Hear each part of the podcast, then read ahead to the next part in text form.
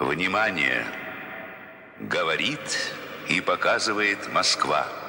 Кадры, которые мы получили только что, Владимир Путин Нас по никто не слушал. В Послушайте России сегодня сейчас. вступают Привет, в силу поправки это Навальный, в я уже. Делаю свою работу, а сотрудники э, безопасности делают годом вас. С новым веком. They've granted loans to a French political party. They've spread around oil profits in Italy. They've given material support to German legislators. They've provided funding to a Dutch think tank that later became a political party. And they have cultivated and facilitated far right news websites in Sweden. Over the past decade, Russia and other authoritarian regimes have spent more than $300 million interfering in democratic processes more than 100 times spanning 33 countries. The frequency of these financial attacks has increased exponentially. And in doing so, Russia has exploited a vast array of legal loopholes in the West, exploiting in-kind donations, secret conduits, straw donors, shell companies, and nonprofits. And now a new groundbreaking report has lifted the veil on this stealthy assault on Western democratic institutions. And today we will talk to the author of that report about what Moscow is up to and what the West can do to protect itself.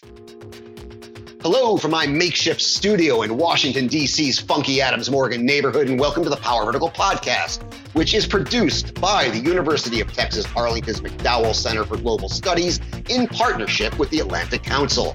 My name is Brian Whitmore, an adjunct assistant professor at the UTA McDowell Center and a non resident senior fellow at the Atlantic Council's Eurasia Center.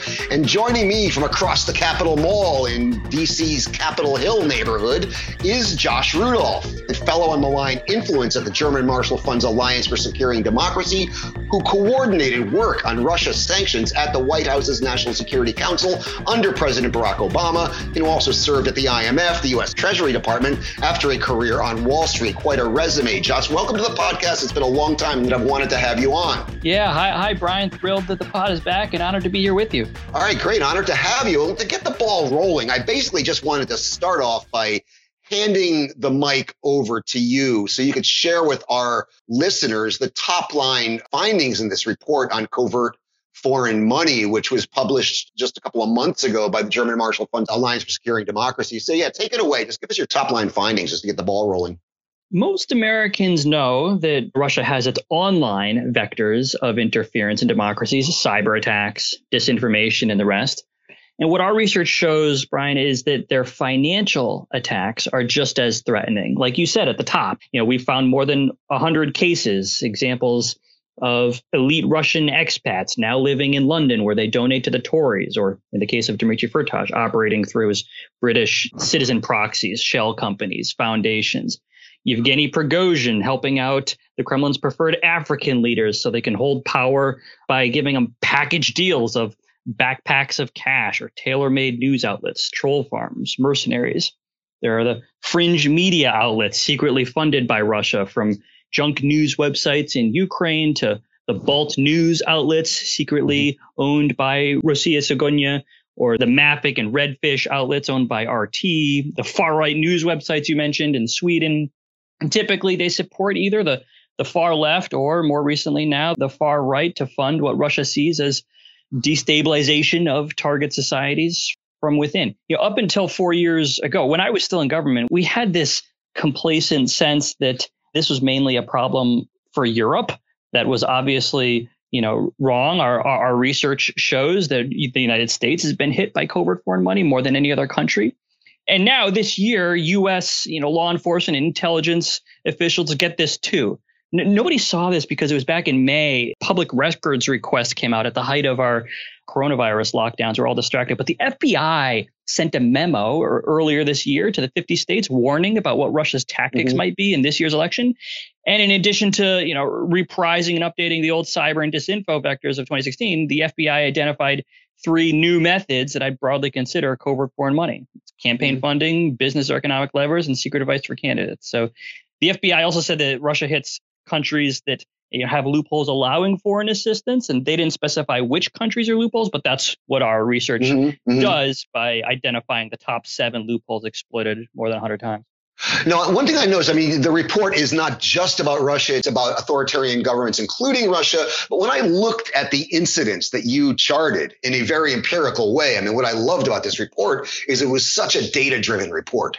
I mean, a lot of us have been talking about this in the abstract for a long time and bringing up anecdotal cases of this happening. I've been screaming about it for a while, but I have mm-hmm. yet until this report, I have not seen something so data driven. When I looked at your data, and you actually did it in bar graphs, the lion's share of this is Russia and a little teeny bit is China. Before we move on, because I wanted to at least acknowledge that fact that this report wasn't just about Russia, but as I read through it and looked at your data, it was mostly about Russia.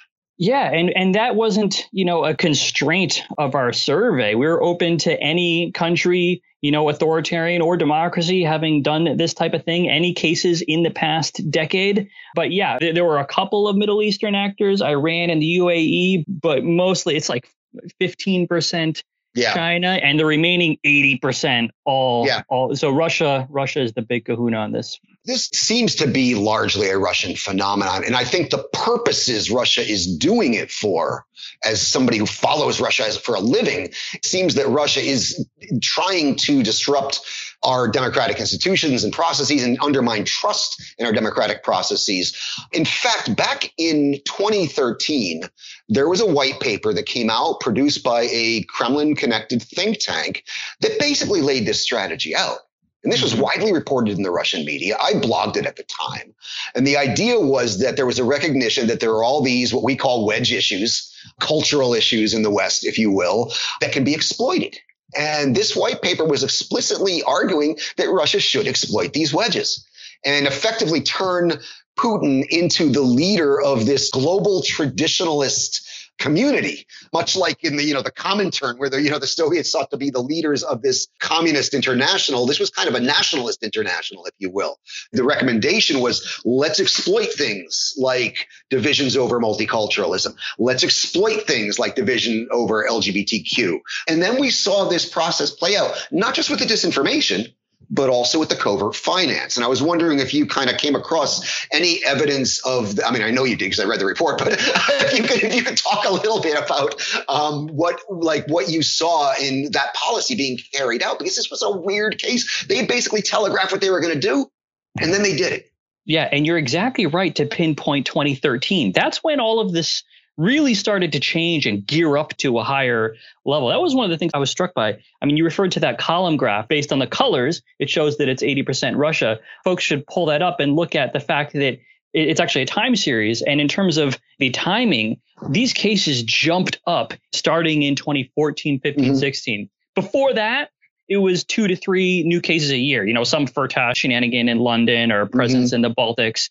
But then you know, since then it's been 15 to 30 new cases in each of the past five years.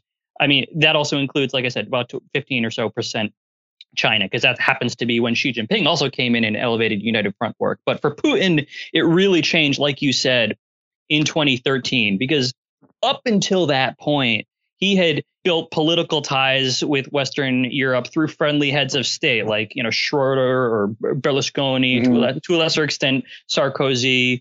But then it was really it was in that second half of 2013. It seems that he started to really feel rebuffed and frustrated that these mainstream politicians are not going to let him have his privileged, you know, sphere of of interest in his so-called near yeah. abroad. And so then it really changed starting the next year. I mean, I mean, you also put a lot of meat on the bones, not that there wasn't any meat on the bones before, of the work of my good friend Anton Shekhovtsov, a Vienna based scholar who has looked at the Russia's ties to the far right and now increasingly the far left, but his, his fantastic book that everybody should read, Tango Noir, Russia and the Western Far Right, it basically talks about this. But here we see the scope of the financial assistance to a degree that we, we hadn't seen before before. I, I liked how these two works kind of dovetailed with each other.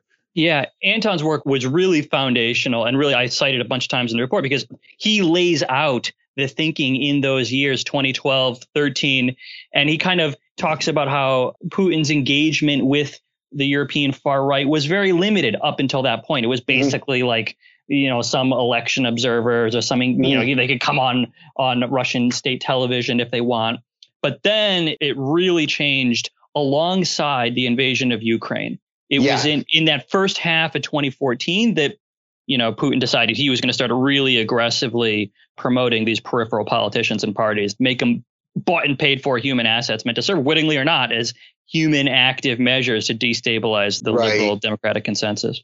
Yeah, I mean, it started to heat up following the castling of 2011, Mhm, 2012. mhm. When Medvedev did not seek a second term as much of liberal Russia had hoped he would, when Mhm. Putin returned to the Kremlin, the Bolotnaya protests, which, you know, these were an organic middle class uprising in Russia. This was, but the way it was seen in the Kremlin was Western meddling in Russian affairs. hmm On our off mic conversations, you wanted me to address the what I call the whataboutism question hmm because there is this feeling that, well, don't we interfere in Russian elections? I mean, you've worked in government for a long time. The short answer is no. you know, America, the official policy of the U.S. is to support free and fair elections. If that is seen as interfering in elections, that is not the case. I know many people point out the example of 1996 when you private U.S. consultants were openly working on the Yeltsin campaign. That is hardly the same thing as a covert, stealthy effort to undermine democratic institutions. There were American consultants working on Boris Yeltsin's reelection campaign in, in 96. They were doing so in the open. There was even a cover story, if I'm not mistaken, in Time or Newsweek, I forget which one, about this. You know, here come the Americans. So it's not exactly like it was something they were trying to hide, and they certainly weren't carrying out the will of the United States government. But to address this issue, you got to look at it a little deeper. I mean, the way I think about it is Putin is doing to us what he thinks we are doing to Russia. And that's Exactly. the word. What he thinks we are doing to Russia. And so that's that's what appears to be happening here to address that.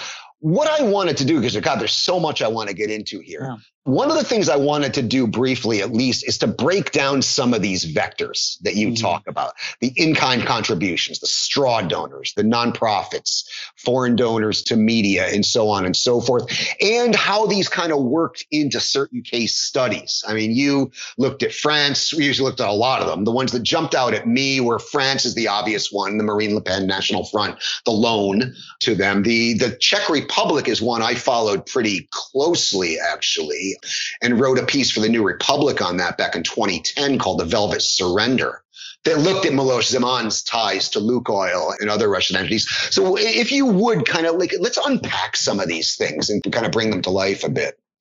Sure. And, you know, one way we could do that is just kind of to continue the chronology from 2014 and to Mhm. show how this has really stepped up to a higher level. We talked about support for Marine Le Pen. That actually started early in 2014, April, right Mhm. alongside the war in eastern Ukraine. And then, just as the war in eastern Ukraine was starting and right after the annexation of Crimea.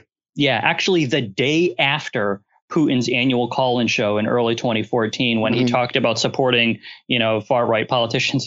The day after, that's when the money started flowing through shell companies to Marine Le Pen's Mhm. father's association. Anyway, it continued to be about Ukraine in 2014 when the Kremlin funded this Dutch think tank that, you know, the Forum for Democracy to set up to campaign against Mhm. Ukraine's EU association agreement. Right.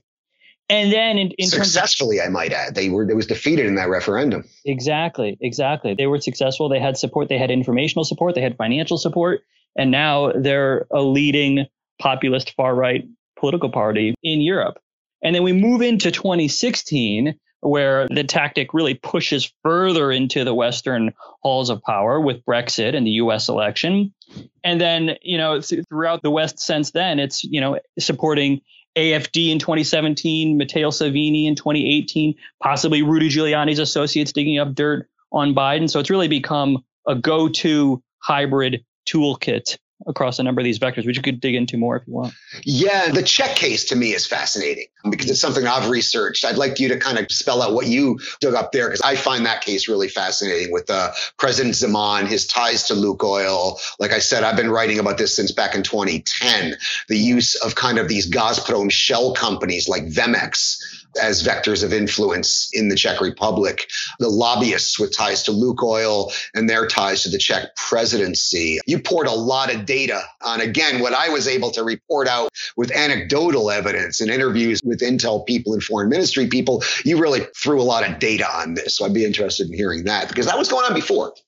it was. And I should distinguish, and this is actually a good way to be able to explain. We did have a very high bar in terms of the evidence of how much is needed and how to really credibly establish through good journalism or, or even official law enforcement or security service records to really have proven the case about what the activity was and the attribution all the way back to an authoritarian regime. And there are a number of these cases that we did dig into and didn't get there. And one of the most obvious is like the whole history of, of Trump real estate and you know, or or whatever, emoluments abroad. There's all kind, there's all these cases that have been out there. You know, a right. lot of speculation past raise up to the level of enough evidence for you to put it in the report. Right. So they're not in there, and the reason I bring that up now is because you know President Zeman he himself and his political finance is not in there as a case. We discuss it a lot, and we what we do include as a case is the one that you mentioned, the Lukoil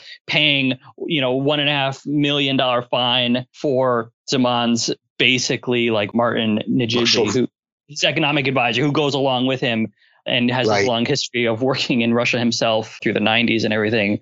So there are some peripheral cases like that. But when it comes to, you know, a top head of state level type figure, like the, the bar, the threshold is just really high for us mm-hmm. of, you know, wanting to be very sure that we have it proven. So we do not have that with Zeman or with Trump. We, um, but there are cases like Salvini when you do have it. You do have it, right? The beneficiary of the work are a lot of really good Czech journalists, mm-hmm. mostly Jaroslav Spurný at the magazine Respect, but a lot of Czech journalists were digging in not just to Zeman's ties, but to his predecessor. Václav Klaus's ties. And it is basically now a matter of public record that Lukoil paid for the publication of Zeman's climate change denial book came out. I mean, it was like around 2010, 2009 or so. So there are there there are anecdotal cases, but I do appreciate that you had a very high bar in terms of the data that you required and the fact that you had such a high bar in how much you were able to prove to the to your level of satisfaction. There's a lot out there. What about Brexit? Did that pass your bar? Yeah, so absolutely, that's in there in terms of the. I mean, there's enough documentation the investigative journalist in London around Arron Banks and all of the ties, the all, all the meetings that he was having with you know with Russian officials and the obscure financial network. I mean, there is a degree to which it is not proven where the origin of massive. I mean, he made basically he made the the biggest political donation in British history to Brexit and has not demonstrated where exactly it came from. It's all behind a bunch of tax havens, but it came at the time he was being courted by Russian diplomats and spies. And there's reporting by the Times that it seems he was basically getting rich by having his South African diamond mines uh, apparently potentially funneling gems, illegal gems, perhaps from Zimbabwe a diamond trade that's controlled on intelligence services and organized crime. So, you know, right. you need to be in their good stead to be able to be making money there. And, and even then, we, you know, we, in keeping that high bar, that high threshold, we probably still would not have included that case if it wasn't for the fact that we then also got, and this goes not just with Banks, but with some of the other big Russian donations in London, we got something to hang our hat on, an, an official proceeding, which was the the ISC report out of the, the UK parliamentary report last summer that basically identified a handful of top donors to the Tory party, classified index, reportedly including a lot of focus right on on Banks as well. So that's interesting that that one rose up to your level of proof because there's you know this is still basically openly debated whether or not there in fact was Russian meddling in Brexit. I think it's pretty clear that there was. The question is just whether or not it was decisive. And yeah, referendum is that close. I would argue everything's decisive. In that case, as with a lot of elements of the Mueller investigation, our threshold is not that you need proven illegality. Right. These cases are not all illegal. I mean, actually, eighty three percent of the time, it's it's the a, scandal yeah, is what's legal. This is right. what I want to get into in the second half because that's yeah, yeah. that's uh-huh. So I say that to say that you know we, we take more of a counterintelligence perspective mm-hmm. of is there a very substantial risk and it seemed you know apparent ties that you can kind of see the details of who was talking to who and and where where money was flowing without necessarily proving that it was illegal because it has not yet been proven that Arron Bank did anything illegal. One thing I'd like to do before we move into the second half and talk about policy, because since you've you know, been there, but if you could take one case and just drill deep and kind of give the listeners a sense of how this works, like the mechanics of how this works from beginning to end. I don't know if you have something like that at your fingertips or that you're comfortable diving into, but I think that would be really, really useful. One interesting case, just in terms of the mechanics of how it operates, is one that surprises some folks. This is just to very slightly deviate from Russia for a second. The biggest known case of foreign money in the 2016 election had nothing to do with Russia or Trump or China. It was the Emiratis secretly funding a, a secret mission by George Nader and his other, you know, co-defendant straw donors to curry favor with and, and by potential influence with Hillary Clinton. Uh-huh. Uh, and so, like George Nader was going off to the UAE and meeting with with officials there, and then coming back with and talking to his straw donors over WhatsApp. And you've got all of the details of their WhatsApp communications coordinating different meetings. They're trying to get meetings with and are succeeding at getting meetings at various levels. And you've got from the indictment that came out about a year ago, all of the details of how much money it took. It you know it takes like half a million dollars to get a meeting with this level of person or this mm-hmm. much for that, and how they structured it. They, they laundered it through. One of his co-defendants was this pro on this California financial executive who knew how to move shady money through financial system, including with retail online payments. And so he was ah. kind of the engineer on that end. And yeah, you've got you've got all of their their WhatsApp messages amongst themselves talking about their meeting with Big Sister, which is reference to Hillary Clinton or, or Big Sister's husband, and how they're moving the baklava, which is a code word for money, coming mm-hmm. from the bakery in a redacted foreign city. So you mm-hmm. pretty much got all the details there of the whole flow. Although even there, they, they still the prosecutors did not charge a violation of the foreign source ban. So I mean, we could talk about that, but yeah, no, this is what I want to in the second half because I, like I said, there part of this is illegal activities, but part of it mm-hmm. the big scandal in not just the United States, most Western countries, because mm-hmm. we've deregulated so much to the point where there are so many loopholes. The scandal is what's legal, what you can do without breaking any law. When the Russians gave that money to Le Pen, they didn't break a single French law. Exactly. And that's what struck me so much. Why is it why is it legal for a hostile foreign power to contribute to a political campaign openly in, in France? Yeah, exactly. And so that's that is why this research is really geared towards policy. Yeah. And, you know, rather than starting with a couple of loopholes or, you know, campaign finance issues that everyone talks about, we, we start with the actual activity. Mm-hmm. It, it, it, we have a very empirical approach of starting with what we can see, the bad behavior, and then figuring out what made it either legal or what was the the mechanism that you know helped in order to obscure it. And then, as we'll talk about, you know, soon, we we work with almost 100 yeah. leading experts to figure out how to close those loopholes. Yeah, no, and when you kind of step back and look at this, uh, you know, with the full sweep of what's been going on in Russia domestically and in the discussions going on among the elite, it is clear that they feel they are they are in an ideological war with liberal democracy, mm-hmm. and all the ends of all of this, from the Russian perspective China and other powers, I think, have different agendas here. But the Russian, and I'm not a sinologist and I don't pretend to be, but the Russian agenda is very clear. They feel they are at war with liberal democracy and they are trying to undermine it. That's yeah, absolutely. A, a political war. I don't know how much I would call it ideological per say because i mean you've been a leading voice on you know corruption being the new communism and yes. corruption is not I mean, maybe it's semantics, but corruption is less an ideology that can really win over hearts and minds than communism per se. I mean, it's it's about filling the pockets of loyalists rather than you know winning over the hearts and minds. So but that's not an ideology anyone's going to sign up for. Toward toward ideological ends of undermining the viability of democratic institutions and undermining the trust of citizens that live in democratic countries in their democratic institutions to pull this thing down and see, say, you, you are no better than us. You cannot preach to us about governance because there is a war of governance I see going on, a systemic normative struggle between Western liberal democracy and this kind of authoritarian kleptocracy, which is a coherent system of governance. I mean, I make this argument in a piece I published this week, actually, with the mm-hmm. Latvian Transatlantic Organization called The Revisionist why the West has a Russia policy and what we need to do about it. We come about it from different angles. We come to remarkably similar policy recommendations at the end of the day. But I basically argue that Russia's domestic political system is founded on graft. That's how it works. It's a, it's a clan based system in which graft is used to basically control the elite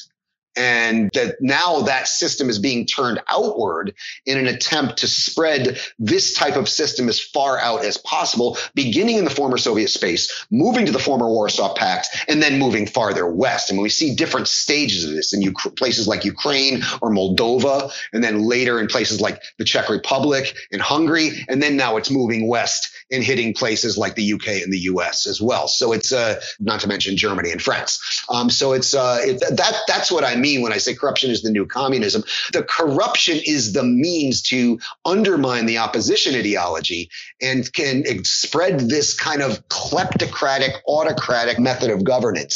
Moscow feels comfortable operating in that world.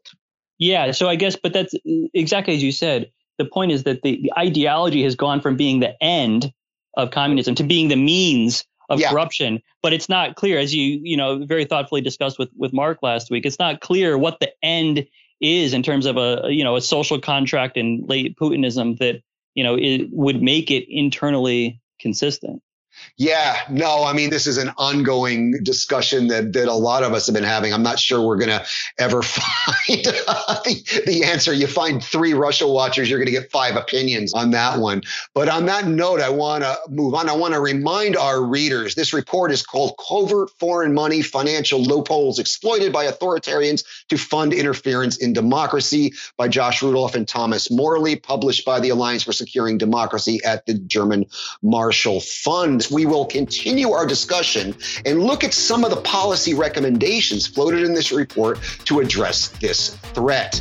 I'd like to remind you, you are listening to the Power Vertical Podcast. My name is Brian Whitmore, an adjunct assistant professor at the UTA McDowell Center and a non resident senior fellow at the Atlantic Council's Eurasia Center. The Power Vertical Podcast is produced by the University of Texas Arlington's McDowell Center for Global Studies in partnership with the Atlantic Council's Eurasia Center. Joining me from Capitol Hill in Washington, D.C., on the other side of the mall, is Josh Rudolph, the fellow for malign finance at the German Marshall Fund's Alliance for Securing Democracy, who coordinated work on Russia sanctions at the White House's National Security Council under President Barack Obama, and who also served at the IMF, the U.S. Treasury Department, after a career on Wall Street. I'd also like to remind you, you can subscribe to the Power Vertical Podcast on iTunes, Google Podcasts, Stitcher, Spotify, SoundCloud, and TuneIn. You can also access the podcast, read the Power Vertical Vertical blog and access all Power Vertical products at powervertical.org, which is a brand spanking new website, which looks really cool and which was designed by my colleagues at the UTA McDowell Center. You can also follow us on the Twitter at Power Vertical. кадре, который мы получили только что, Владимир Путин Нас по видеосвязи. не слушал. В России сегодня вступают сейчас. в силу поправки в Конституцию. Привет, это Навальный. Я ужасно рад. О сотруднике безопасности. С Новым годом вас. С Новым веком. Okay, so to get the ball rolling for this segment, I wanted Josh actually to quote you to yourself. I wanted to quote a passage directly from the report, and it's something that really jumped out at me because it's something I've actually thought about the way you juxtapose this. You wrote, and I quote, the last time the United States faced an emerging threat of civil infrastructure converted into asymmetric weaponry the adversary's arsenal did not include dirt on opponents, straw donors, shell companies, nonprofits, ads, media outlets, or emerging technologies. Rather, it was airplanes flying into buildings. Over the seven weeks following 9 11, among other responses, the US government enacted the most sweeping overhaul in a generation to its anti money laundering laws, started reorganizing executive branch agencies and functions around combating terrorist financing, and persuaded 30 countries to impose similar financial security protections. You continue, the United States has failed to simply fortify its financial defenses since malign influence and other tools of election interference became top national security threats in 2016, although some preliminary policy development work has begun. Why do you think this was the case? Do you think there is a window of opportunity to change this? And most importantly, I want you to kind of spell out your policy recommendation. I mean, in terms of why, the like the difference versus 9/11 is that authoritarian interference, starting here in the United States, especially in 2016, and our response to it, it, it succeeded in driving us further apart. It's the the politicization of foreign mm-hmm. interference mm-hmm. that's become the biggest obstacle to addressing it by pitting Americans against each other, you know, encouraging us to distrust our institutions. And I would just to add to that, if I can interrupt for a second, I mean, I would argue that the foreign interference is aimed at exacerbating this polarization. So yeah, I mean, you could you might be able to argue the same thing about terrorism as trying to at least for a certain crowd in the gray space, like push them to one side or the other. And mm-hmm. the way that terrorism ultimately becomes a mortal threat is by making us question our institutions and mm. you know mm. close down our, our open society and all that. But in any case, it's worked much better. It's more it's a more explicit objective and probably more strategic, perhaps with authoritarianism, and it's it's working. So like we should talk about these these legal loopholes and our moves to um, our recommendations for how to close them. But the single strongest thing that we need to do is to say that it's not about any one you know candidate or party. It's about the integrity of our democracy. It's a life or death matter of national security and has to come before all personal or partisan loyalties mm-hmm. because we're all American. No, I would agree with that. I've been thinking for a while about you know how the hell do we get the Russia debate out of partisan politics and have a bipartisan national consensus because this is a matter of national security we're dealing with.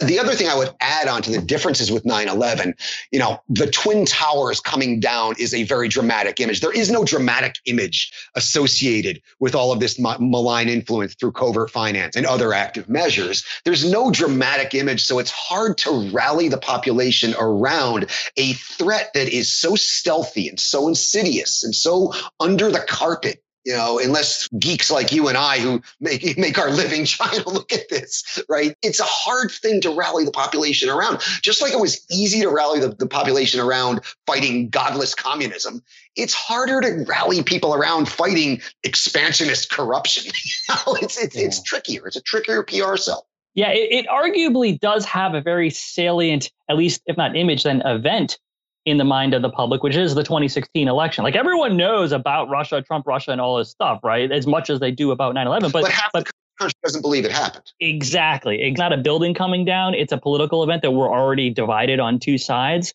Then from that starting point, and then for it to work, and then you get, you know, a president that that is, you know, unable to talk about it in bipartisan or, you know, national security lens, anything other than his own sense of personal legitimacy. It's it's just has not worked, obviously. But yeah, no. Moving forward, I hope. Yeah. I mean, I certainly hope we can get out of the partisan divide, and, and this goes for both parties. I would argue. I mean, I don't think this is a one-party thing. I mean, I think you have a lot of Russia hawks now that weren't Russia hawks not long ago. Quite mm-hmm. frankly, right. you know, they've radicalized a lot us. of Russia doves that were Russia hawks a long time ago, and this thing is just really broken down largely along partisan lines. And we got to get it the hell out of there, and we got to get it into a bipartisan consensus like we had at the start of the Cold War, defending Western democratic institutions, which we should all value, I would argue. And, um, and and to answer your your both to respond to that and to answer your other question about there being a window to do this, I do really think we've got a historic window that we're now we're now in. It's opening. I mean, I can tell you first from just the, the research process, both the the substantive input that I got and the reception over the past three months on both sides of the aisle, like you say, right. in, in Washington, there are a lot of influential people in DC who who get this and who are ready to take action. And then now, clearly, with with the result of our election, I mean, it it is a matter of of public record that Joe Biden really gets the need to kick foreign money out of our elections. He's you know written uh, in the campaign pledges yeah. emphasizing it's important. It's his his op-ed with Mike Carpenter. He's talked about it in his foreign affairs piece, his foreign policy speech. It's the first thing he, he refers to when he talks about foreign right. versus everyone else talks about the online stuff. But he, you know, even yeah. going back to May of 2015, his Brookings speech where he sounded the alarm about corruption and its role in foreign policy and how it's carried out by Kremlin oligarchs. He was ahead of all of us on that. And so now within the next year, in his first year in office, he's pledged to host a summit for democracy. And at that summit, two of the three pillars that he's going to, where he's going to ask for country commitments are fighting corruption and defending our elections from authoritarianism, including mm-hmm. including foreign money. So I mean, call me an optimist. I think it is possible that you know by a year from now we could have this conversation again, and we'll have closed a number of these legal loopholes on a bipartisan basis and started to internationalize the defenses. I mean, the the policy I propose, and I think it goes beyond elections because I think this isn't just elections are certain inflection points where we really see this and everything comes into sharp focus. But this is an ongoing thing. These are ongoing influence operations that are ongoing trying to undermine the public's faith in democracy to create vectors of influence and ready-made lobbies through you know the corruption as communism to use my formulation i mean i'm arguing that we have to have a policy i call it hybrid containment mm-hmm. uh, to create a containment policy that is designed to forestall all of this and i you know make some recommendations like updating FARA uh, FARA right. was written in 1938 it's not been updated since. The Australians have updated, they've created a FARA law based on our FARA law, but it is updated to the modern times. That serves as a, as a good model. Uh, getting things like beneficial ownership under control. Like I say, the way I tagline this as a former, former journalist, I like to talk in sound bites. We need to clean up the state of Delaware and we need to clean up the city of London right? And that basically summarizes. I mean, Putin didn't invent offshore, he didn't invent money laundering, but he's using all these things, and we can. It's in our power to clean these things up. I'm arguing for a DEFCON style response ladder, kind of early warning system and escalation ladder about when something is escalating to the point of being a national security threat. And I, we can learn a lot from our Lithuanian and Estonian allies on this, who mm-hmm. have done just really good work in putting up those kinds of systems. If you could spell out some of your recommendations, I know we overlap a lot here. Well, no, well, you're exactly right. I mean, I really appreciate everything you said. Elections are my colleague Jess Brandt uh, likes to you know, not a start point or an end point in foreign interference. They're a flash point, and then it continues.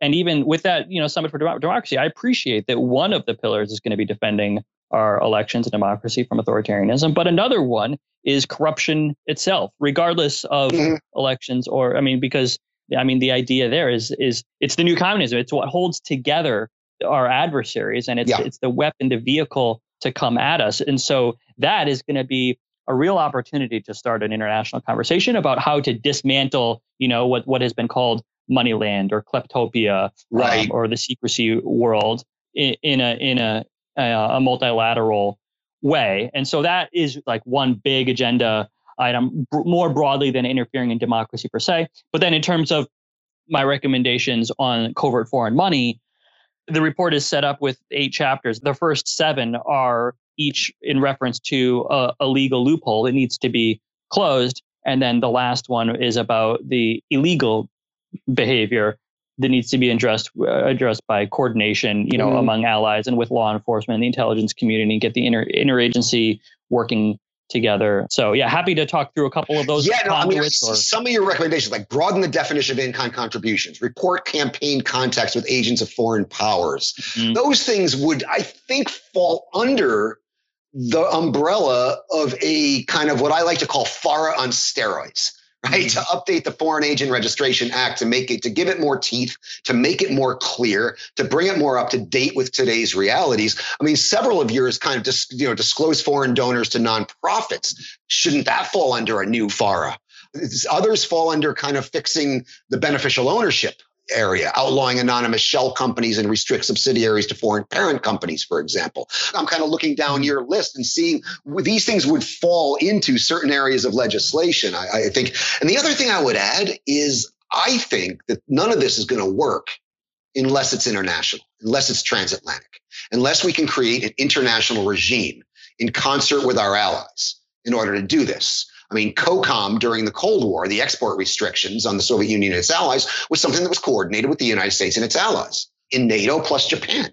Um, and I would love to see a transatlantic standard on a foreign registration for foreign agent registration act a yeah. transatlantic standard on beneficial ownership and i would even go so far and i have made this argument at nato is that i would love to see not just ministerials for defense and foreign ministers at the alliance, but ministerials that include finance ministers right, and right, interior right. ministers exactly. and bring these things into the national security discussion because that's where the national security discussion is is going. So that's my two cents. But I want to give you a chance to unpack your regs here. Yeah, no, absolutely right. So, and again, kind of like you laid it out. First, we get our own house in order, and that starts with things like you know the in-kind contributions broadening the definition of a thing of value in our campaign mm-hmm. finance mm-hmm. law the shield act is the one that would uh, require reporting of campaign contacts with foreign powers there's of course beneficial ownership on the you know financial regulatory side for, for nonprofits it's called the disclose act basically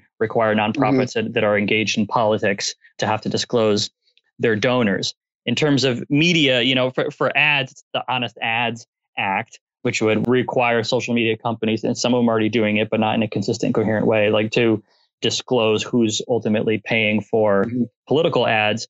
One of the new ideas that we have that I'm pretty excited about is instead of having ad libraries, to have outlet libraries so that basically any media outlet that wants to use US tech services, whether it's web hosting or ad tech or search engines or, or be on the social media platforms, they have to report their beneficial ownership to the, the US tech right. companies and have it posted online. So then we know who's funding all, you know, right. every little media so outlet. Light is the best form of disinfectant. exactly. And that one is really important because whereas ads were the main vector, you know, or the vector that got a lot of attention four years ago, just this past fall, the Kremlin seemed to be operating a lot through through these outlets on the far left or far right that the mm-hmm. FBI flagged and the social media platforms took down.